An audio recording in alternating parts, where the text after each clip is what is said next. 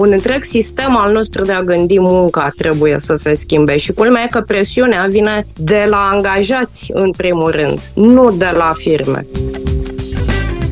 să nu ne așteptăm la o revoluție. Nu este o reducere a săptămânii de muncă propriu-zis, da, este o comprimare a timpului de lucru. Cred că noi operăm acum cu niște concepte vechi, cu normări, cu lucruri care erau valabile când munca se desfășura într-un anume fel și încercăm să adaptăm aceste concepte vechi la o stare de fapt nouă pe care am impresia că nu înțelegem 100%.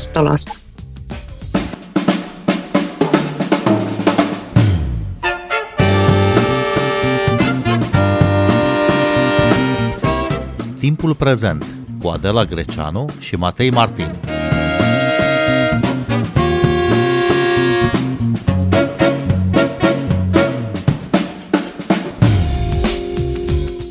Proiect legislativ depus recent de PNL și USR prevede reducerea săptămânii de lucru la 4 zile cu un program de 10 ore pe zi. Repartizarea timpului de muncă s-ar stabili prin contract între angajat și angajator. Bine v-am găsit! Discutăm această propunere legislativă cu invitații noștri. Ana Glavce, manager de resurse umane la o companie multinațională de curierat. Bun venit! Bună ziua! Mulțumesc! Și sociologul Ștefan Guga, bun venit la Radio România Cultural. Bună ziua! Ana Glavce, în compania pentru care lucrați, ar fi posibilă pentru anumiți angajați reducerea săptămânii de lucru la 4 zile cu 10 ore de lucru pe zi? Tehnic, ea poate fi posibilă și acum. Asta legat de nivelul de inovație pe care îl aduce legea, aș spune că în acest moment un uh, angajat care ar dori să-și organizeze timpul așa are toate posibilitățile legale să o facă da? două ore suplimentare pe zi, compensate cu timp liber uh, corespunzător, uh, în cooperare cu uh, managerul, poate foarte bine să-și organizeze astfel timpul încă din ziua de azi. Tehnic, răspunzând direct la întrebare, ar fi posibil pentru anumite categorii de angajați. Uh, diavolul stă în detalii, uh, sunt o grămadă de lucruri de consecințe de lucruri care ar trebui luate în considerare dacă ar fi să implementăm o astfel de regulă, dar vreau neapărat să revin la ideea că ea este deja posibilă tehnic cu legea pe care o avem și mai vreau să adaug o considerație generală, e ca într-un parc atunci când, când crești alei în parc și uh, nu te gândești și comportamentul trecătorilor e altul, se vor crea poteci naturale dacă aceasta ar fi fost, după părerea mea, o potecă naturală pentru angajați, ea ar fi fost creată până acum și o nouă lege n-ar fi făcut decât să oficializeze un comportament deja generalizat. Se schimbă ceva în termen de productivitate a muncii uh, dacă prevederile acestei legi uh, se vor și aplica? Aici îmi cereți mult prea mult. Îmi cereți în primul rând să știu. Sunt cercetători la origine și uh, nu, nu aș putea să vă spun așa ceva fără să am date. Am văzut date, am văzut cercetări în alte părți. Modelul acesta pe care înțeleg că și belgienii îl gândesc în momentul ăsta este un pic diferit de alte modele care au fost uh, încercate, testate în alte țări, care spun că se reduce săptămâna de lucru, dar și numărul de ore, plata rămânând aceeași, caz în care lucrurile se schimbă destul de mult pentru angajat și pentru idee în general. Nu sunt sigură, cred că aici depinde foarte mult de la om la om. Și o altă idee generală, cred că în starea asta de trecere către un nou fel de a lucra, căci suntem într-un soi de, de asemenea trecere, a patra revoluție industrială sau cum este ea botezată, cred că ar trebui să ne îndreptăm mai mult către individualizarea programelor de lucru decât pe alte reguli generale care să introducă niște normări. Cred că noi operăm acum cu niște concepte vechi, cu normări, cu lucruri care erau valabile când munca se desfășura într-un anume fel și încercăm să adaptăm aceste concepte vechi la o stare de fapt nouă pe care am impresia că nu înțelegem 100%. Dar cum ar putea funcționa acest uh, sistem de lucru, Ștefan Guga? Dar nici eu nu pot să spun cum ar putea funcționa, pentru că, la fel cum a spus doamna Glavce, nu știm uh, toate detaliile. El, într-adevăr, cum ați auzit, în teorie ar fi posibil și acum, dar în practică să fim un pic serioși, pentru că problema orelor suplimentare, da, deci să avem în România o contabilizare corectă a orelor suplimentare, după aceea o compensare lor cu zile libere sau cu ore libere sau și în bani și așa mai departe. Suntem foarte departe de a avea genul ăsta de practică generalizată. Se face foarte mult abuz, în uh, ce privește orele suplimentare, ele nu sunt uh, contabilizate în niciun fel. Mulți salariați nu beneficiază de niciun fel de ore suplimentare, deși le prestează, dar mai ales orele după program, da, jumătate de oră în plus, o oră în plus, două ore în plus și așa mai departe, e cel mai ușor. Deci, din punctul ăsta de vedere, se poate spune că angajații ar putea beneficia măcar de o transparentizare a acestei situații, parțial. Poate. Da? Dar, uh, ținând cont și de caracterul relativ vag al anunțului și la cum se fac lucrurile în general în, în domeniul muncii în, în termeni legislativi în România, să nu ne așteptăm la o schimbare prea mare. Se spune că va rămâne la latitudinea angajatorului sau va fi o discuție dacă se face sau nu. E, și atunci înseamnă că angajatorii probabil vor face asta dacă le convine. Dacă le convine, și aici înseamnă foarte multe lucruri, dar dacă le convine pentru unii angajați uh, în domenii în care angajatul are o putere de negociere mare, cum sunt, nu știu, programatorii, da, dezvoltatorii software, atunci ei pot să ceară lucruri de genul ăsta, noi vrem să lucrăm așa, e mai bine așa, dacă nu ne dați programul ăsta, mă duc undeva unde mi-l dă cineva. În alte domenii, angajatorul va fi cel care va decide pur și simplu dacă vrea așa ceva sau nu. Dar în unele domenii depinde și despre ce activitate vorbim. În industrie e mai greu. Da, în industrie, dacă ne gândim la lucru în schimburi, schimburi de 8 ore, ce faci cu oamenii care să-ți lucreze 4 zile pe săptămână de 10 ore? Trebuie să schimbi complet sistemul. Nu o să facă mai nimeni așa ceva. În activitatea de curierat poate fi interesant, de exemplu, pentru anumite posturi, da? pentru că activitatea de curierat are nevoie de o anumită flexibilitate da? pe parcursul săptămânii. Și atunci este posibil să fie, să fie un lucru bun și pentru angajator și pentru angajat. Atenție, că și acolo cu orele suplimentare nu, nu știi foarte clare, sunt și greu de urmărit exact, da? pentru că se lucrează, din câte știu, se lucrează de multe ori pe livrare, nu se contabilizează neapărat timpul de lucru. Depinde. Depinde și cum se contractează. Dar uh, vom vedea cum ar putea el funcționa. Da? Deci e dificil de spus cum ar putea el funcționa. Va varia foarte mult dacă se va ajunge, bineînțeles, chiar să funcționeze. Asta e o mare întrebare. Va varia foarte mult de la, de la sector de activitate la sector de activitate. Să nu ne așteptăm la o revoluție. Nu este o reducere a săptămânii de muncă propriu-zis, da? este o comprimare a timpului de lucru. Există deja sistemul ăsta în România parțial, da? în sectorul public, da? unde oamenii au o zi de vineri redusă pentru că lucrează un pic mai mult în celelalte patru zile. Nu este ceva complet nou în România dar nu vorbim de o reducere a săptămânii de lucru, vorbim de o flexibilitate suplimentară. Da, asta este principiul. O flexibilitate suplimentară care, din păcate, în România este, în general, când vorbim de flexibilitate, vorbim de flexibilitate ca un privilegiu acordat în principal angajatorului și vom vedea în anumite situații și angajații vor putea beneficia de așa ceva. Dar acolo doar niște angajați care au într-adevăr o putere de negociere și ceva de zis în fața angajatorului. Bun, Ana Glavce, nu există un sistem unitar de normare la nivel european. Știm foarte bine, în Franța sunt 35 de ore de muncă, în alte țări sunt 40, în Statele Unite, de pildă, sunt uh, condițiile negociate direct cu angajatorul.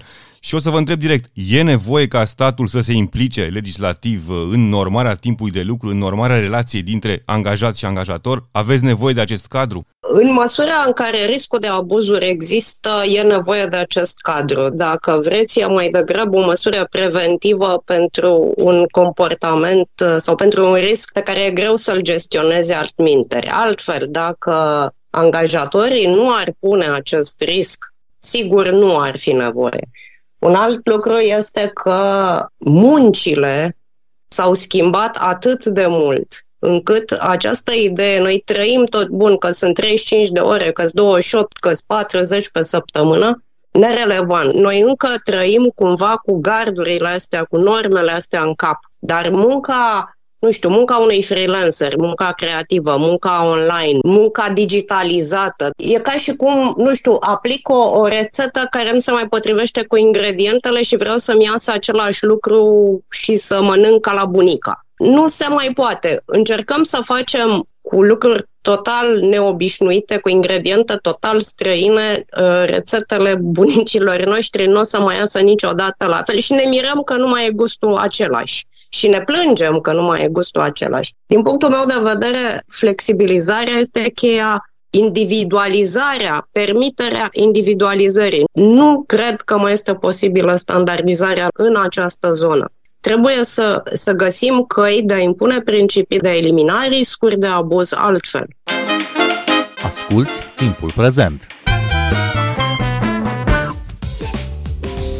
Timpul prezent e un talk show zilnic despre politică, societate și cultură difuzat la Radio România Cultural. Ne puteți asculta pe Apple Podcasts, Google Podcasts, Castbox, Spotify și altele. Ștefan Guga, cum vedeți această relație dintre evoluțiile de pe piața muncii, de pe piața reală a muncii, noile ocupații uh, și cadrele legislative oferite de state pentru desfășurarea activității? În uh, România situația nu stă foarte bine în sensul că mulți angajatori cer o flexibilizare suplimentară, tocmai am văzut, dar din punctul lor de vedere este punctul lor de vedere, da, ei au un obiectiv de atins, să zicem, pe de altă parte avem din putere legislativ, da, avem foarte multe lacune și în ce privește protecția angajaților. Și de o parte și de cealaltă sunt probleme. Într-adevăr, au apărut tot felul de na, muncile creative, cum s-a spus și așa mai departe. Nu se normează munca, e foarte greu să o normezi, mai ales acum că se face, am să vedem și cu COVID-ul, se face foarte mult de acasă. A fost o întreagă discuție cum se face verificarea orilor de muncă dacă lucrezi la casă, nici măcar nu ai ești la birou. Da, o mare problemă. Ea se poate face teoretic, dar numai că implică dificultăți practice foarte mari.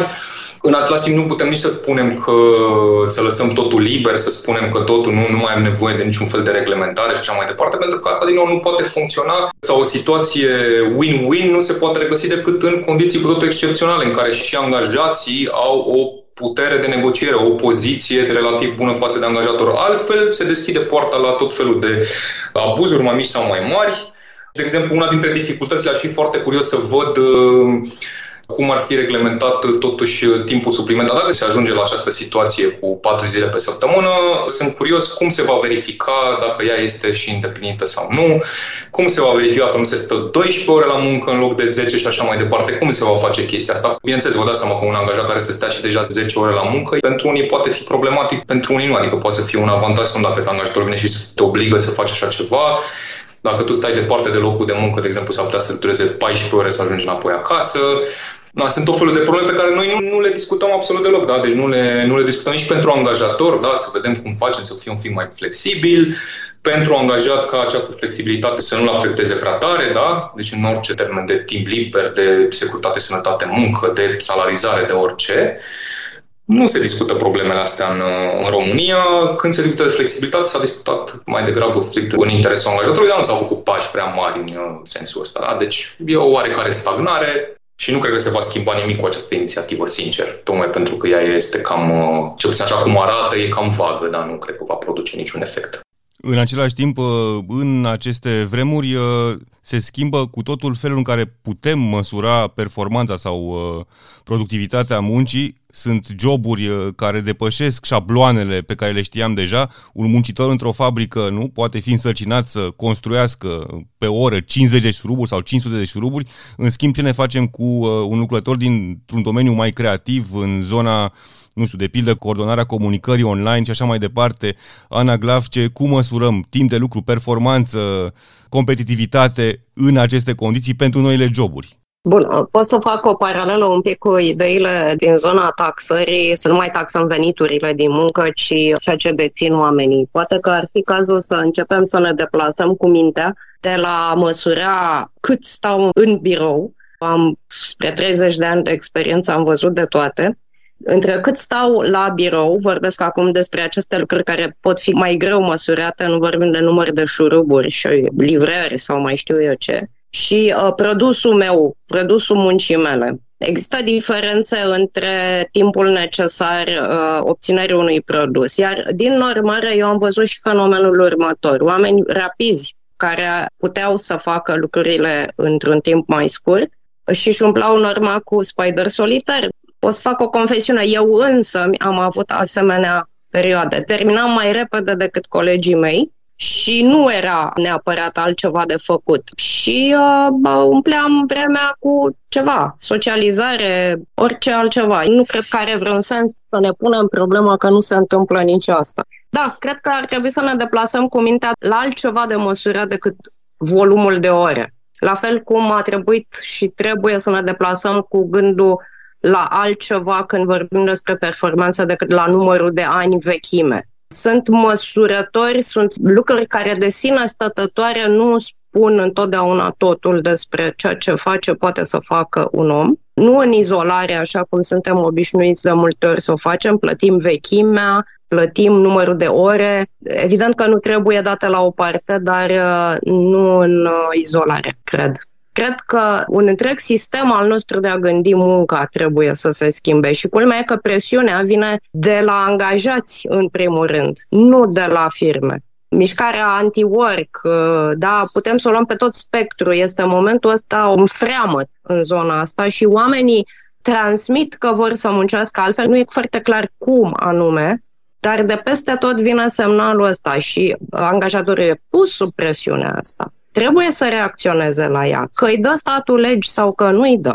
Noi avem uh, muncă de la distanță de 11 ani de zile, n-a trebuit să vină pandemia, pentru că presiunea angajaților noștri în direcția asta, într-o industrie în care în mod tradițional nu există așa ceva, a fost suficient de mare încât noi de 11 ani să lucrăm în regimul ăsta acolo unde se poate. Pentru noi pandemia n-a însemnat nimic special, a însemnat o creștere a timpului, o adăugare de alte persoane care, mă rog, nu erau eligibile. Dar lucrurile astea se petrec de mult. Angajatorii au fost de foarte multe ori extrem de inerți. A fost o inerție în a primi aceste semnale. Semnalele astea există de mult, nu este o noutate.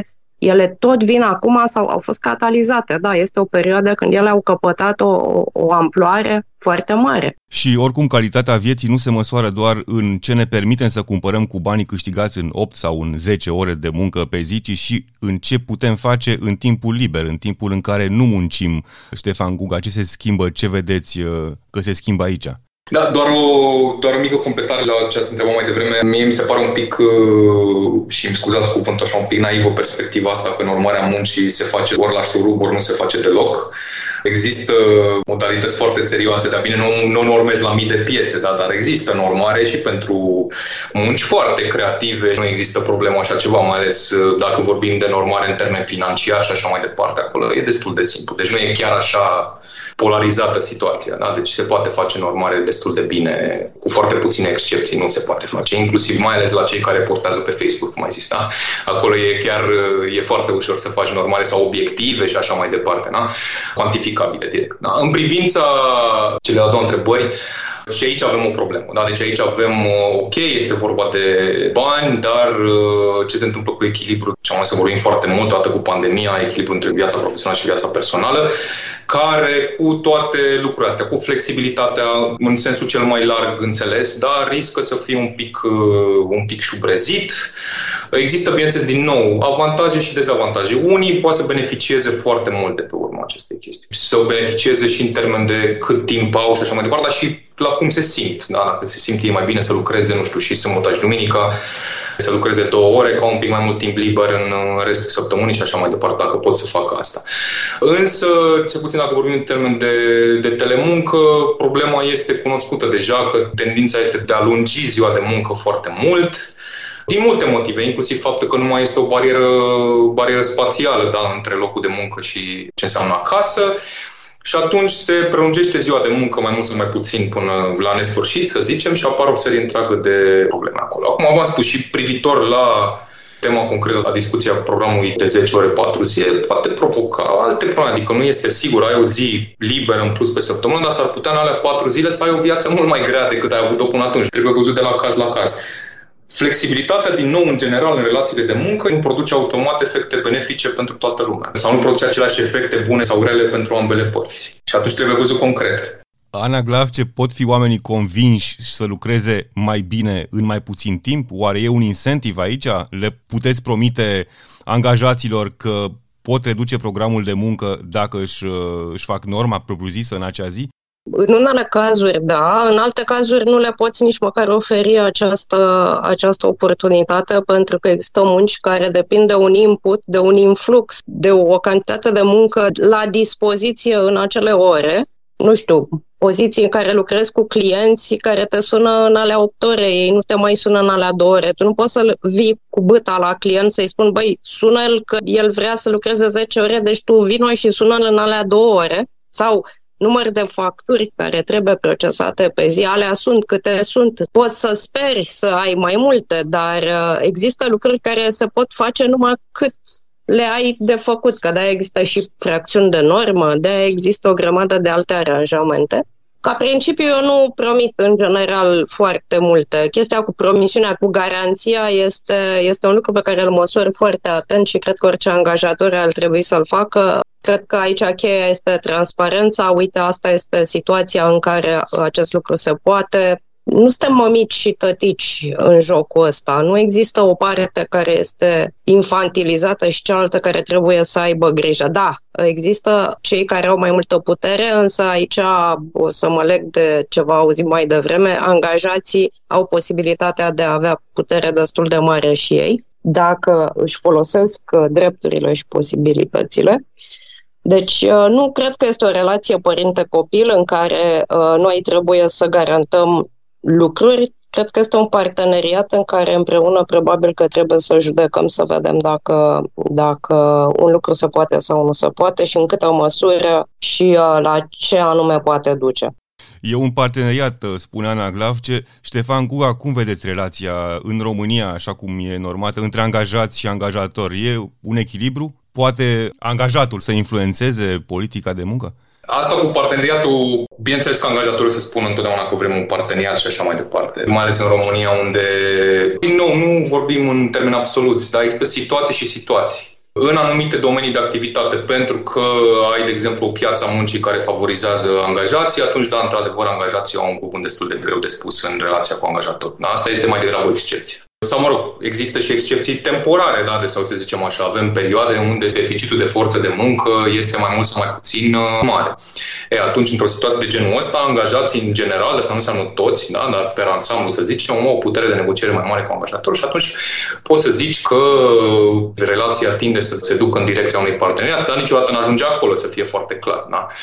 Logica în sine a relației de muncă, de ce avem dreptul muncii și nu avem dreptul civil, da? de ce avem contracte individuale de muncă și nu avem contracte comerciale, este pentru că relația în sine nu este una de egalitate. Nu are cum să fie. Prin definiție nu este una de egalitate. Nu este una de parteneriat. Eu înțeleg că asta este ceva ce unele părți vor să creadă sau să spună, nicio problemă, asta este firesc, dar ea de fapt nu este așa. De asta avem uh, drepturi speciale, care sunt niște drepturi speciale de protecție a angajaților, să fie foarte clar dreptul muncii, de exemplu, nu este un drept pentru angajatori, dar este un drept pentru angajați, în cea mai mare parte. Și ca principiu, ăsta e principiul lui fundamental. Deci nu putem vorbi în România de parteneriat și așa mai departe, dar pentru că avem foarte multe probleme. De la cum arată legislația, la cum se aplică ea, la ce drepturi propriu-zis au stații în România. Stații în România nu au dreptul chiar să facă ce vor ei. Nu e chiar așa.